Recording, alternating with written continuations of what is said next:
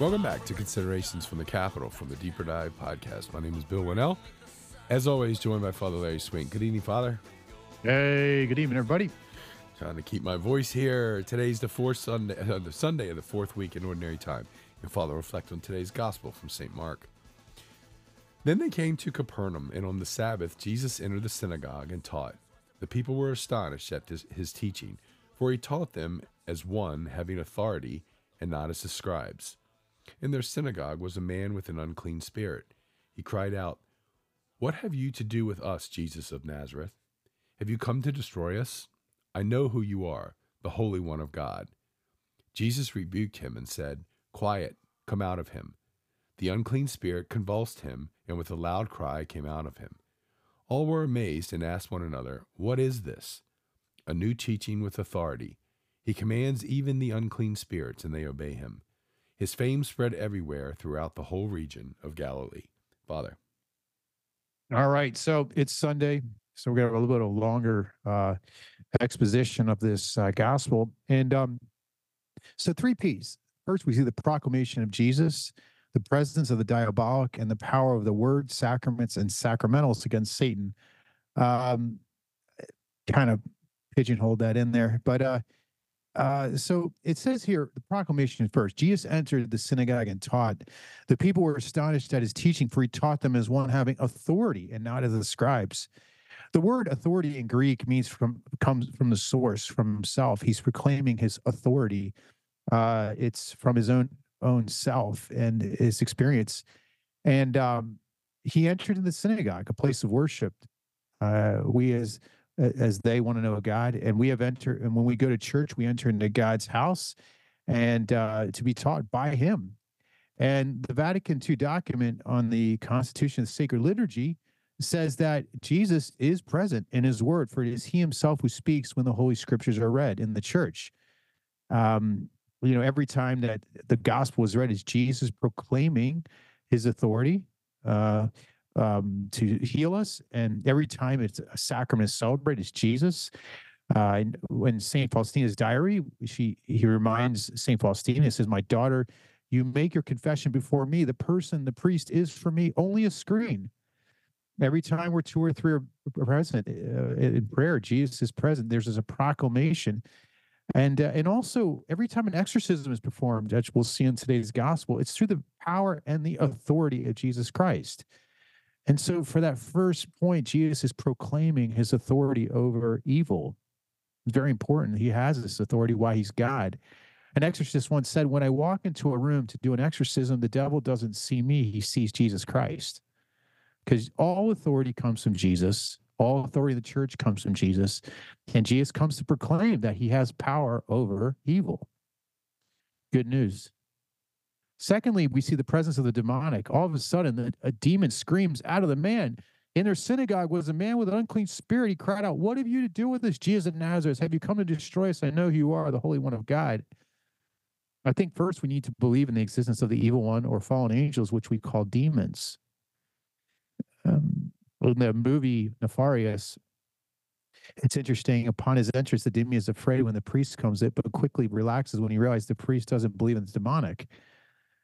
The Catechism of the Catholic Church teaches that, quote, Satan was at first a good angel made by God. The devil and other demons were indeed created naturally good by God, but they became evil by their undoing. And Charles Baudelaire says the greatest trick the devil ever pulled was convincing the world he didn't exist. He does exist. And we see in today's gospel the presence of the demonic. Paul Harvey had an old, uh, this is years ago, had a a sermon, a famous sermon of it said, If I were the devil, I think it's worth reading. He says, If I were the devil, I would if I were the prince of darkness, I I want to engulf the whole world in darkness, and I'd have a third of its real estate, four fourths of its population. But I wouldn't be happy till I seized the ripest apple on the tree, thee. So I'd set out about however necessary to take over the United States. I'd subvert the churches. First, I'd begin with a campaign of whispers. With the wisp- wisdom of a serpent, I would whisper to you as I whispered Eve, do as you please. To the young, I would whisper the Bible is a myth. I would convince them that man created God, rather the other way around. I would confide that what's bad is good and what's good is square. And the old I would teach to pray after me, Our Father, which art in Washington. I'd then get organized. I'd educate authors in how to make lurid literatures exciting so that anything else would appear dull and unhistory. I threatened TV with dirtier movies and vice versa. I'd peddle narcotics to whom I, w- I could. I'd sell alcohol to ladies and gentlemen of distinction. I'd tranquilize the rest with pills. If I were the devil, I'd soon have families at war with themselves, churches at war with themselves, and nations at war with themselves, until each is in turn was consumed.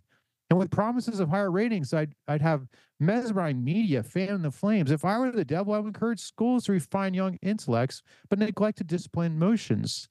Just let them run wild until before they knew it, you'd have drug sniffing dogs and metal detectors at every schoolhouse door within a decade, I'd have prisons overflowing. I have judges promoting pornography. Soon I, w- I could evict God from the courthouse, then from the schoolhouse, and then from the House of Congress, and then from his own churches. I would substitute psychology for religion and de- deify science. I would lure priests and pastors into misusing boys and girls and, and church money. If I were the devil, I'd make the symbols of an Easter egg and the symbol of Christmas a bottle. If I were the devil, I'd take from those who have and give to those who want until I killed the incentive of the ambitious. And and what do you bet I would get the whole states promote gambling as a way to get rich? I would caution extremes and hard work and patronage and moral conduct. I would convince the young that marriage was old fashioned, that swinging is more fun, and that what you see on TV is the way to be. And thus, I could undress you in public. I could lure you into bed with diseases for which there's no cure. In other words, if I were the devil, I just keep on doing what he's doing. Hmm. Thirdly, the power of Jesus against evil that comes from the word, the sacraments, and sacramentals. Notice, brothers and sisters, that the power Christ has over this demon. His word exorcises the man. And he says, Jesus rebuked him, said, Quiet, come out of him. The unclean spirit convulsed him with a loud cry, came out of him. All were amazed and asked one, What is this? A new teaching with authority. I remember years ago, when I was at an old uh, one of my first parishes, a, a Baptist family asked me to bless their house. They had some strange happenings happen, so I grabbed some holy water, and I was very nervous. And I got there, apparently things were turning on and off by themselves, and water faucets were turning on and off. And I asked them, well, why did you call the priest? They, I said, well, first we called our Baptist pastor. And he said, that's above my pay grade. You should call a Catholic priest. it's interesting. And even uh, some Christians realize that the, the church has authority given by Christ in these matters. And the point is, God, to show that how powerful is Jesus against the demonic activity, but against any evil. And there are three things I'd like to look at the word, the sacraments, and sacramentals. You know, the word of God has an amazing power of the evil one. Josh Hamilton, who was an amazing baseball player, almost died shortly after his uh, start of his career because of a, dr- a serious drug addiction. Um, one day he had a dream and he said, I had the most haunting dream. I was fighting the devil, an awful looking thing. I had I had a stick or a bat or something. And every time I hit the devil, he'd fall back and get up. Over and over, I'd hit him until I was exhausted and he was still standing.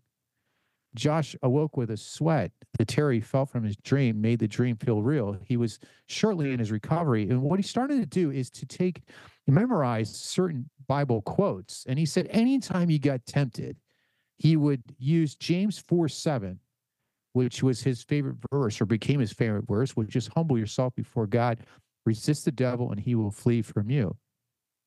You know, if someone does not have a prayer life and a relationship with God, then uh, one uh, said exercise him could be like a revolving door. We have to have this, you know, familiarity with Scripture and Scripture, and know that the Word of God has great power.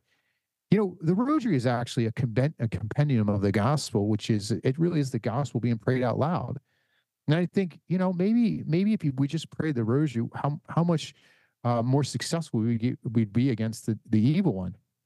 Um, Saint Padre Pio was frequently quoted as saying that the rosary was his weapon. Um, he says, "Love Our Lady, make others love her. Always say your rosary and say it well. Satan always tries to destroy this prayer, but he will never succeed. It is the prayer of her who triumphs over everything and everyone. And so, if we, you know, the word has great power. And as I said, the, the rosary is really a um, sort of a, a compendium of the gospel. It is sort of it's a biblical prayer. So these these prayers have great power over the evil one. And we see in today's gospel that the word has a power of the demon. Secondly, c- c- sacraments. Um, when we remain one with Christ through baptism, prayer, and the sacraments, the Lord accomplishes things far beyond we can ask or imagine. You know, I think one in particular, there's two. I mean, that would I would uh, talk about is confession, the Eucharist. One exorcist in an interview said the following: "Confession is more powerful than an exorcism. One is one is a sacrament, the other is a blessing. One confession is worth a hundred exorcisms." He goes on to say, "The devil wants to destroy the soul, and the soul is healed by confession. If people want to decrease the work of Satan, they should increase the use of confession." Secondly, the Eucharist. You know, one exorcist told this story. I thought it was very powerful about the power of the Eucharist, the Blessed Sacrament. He says they were doing, he was unsuccessfully trying to perform this exorcism. He says the demon shouted at the top of his voice uh, after the priest decided to bring the Blessed Sacrament out. Who is this person? For him, the Eucharist is who and person, but for a non spiritual eye is what and a thing. We might be seeing a white round substance, but the demons see a person. The demon saw the glory of God filling his temple and was dazed. He closed his eyes. He was now shuddering. Let me go. I don't want to see him. Who brought me to his house? We don't like each other. Take me out of this place. And he quickly left. Sacramentals like holy water. You know, one of the things I think that's really uh, important is is to use holy water. You know, when we come to the church as a reminder of our baptism, the power that when the devil was eh, vanquished from our life, and when we bless ourselves, we're reminding ourselves of that great moment when we are no longer belong to Satan, but we belong to God. Joan Rivers said, I finally found out how priests get holy water. They boil the hell out of it. but St. Teresa of Avila says the following From long experience, I have learned that there is nothing like holy water to put devils to flight and prevent them from coming back again. They also flee from the cross, but return. So holy water must have great virtue. Holy water is the sacrament of the church that invokes the saving power of God. And so there we have it, church. Today we talked about these three things. We talk about the proclamation that Jesus has power over evil, why he's God. The presence of the diabolical, he is real, but no worries. There's power of the word, the sacraments, and the sacramentals against Satan.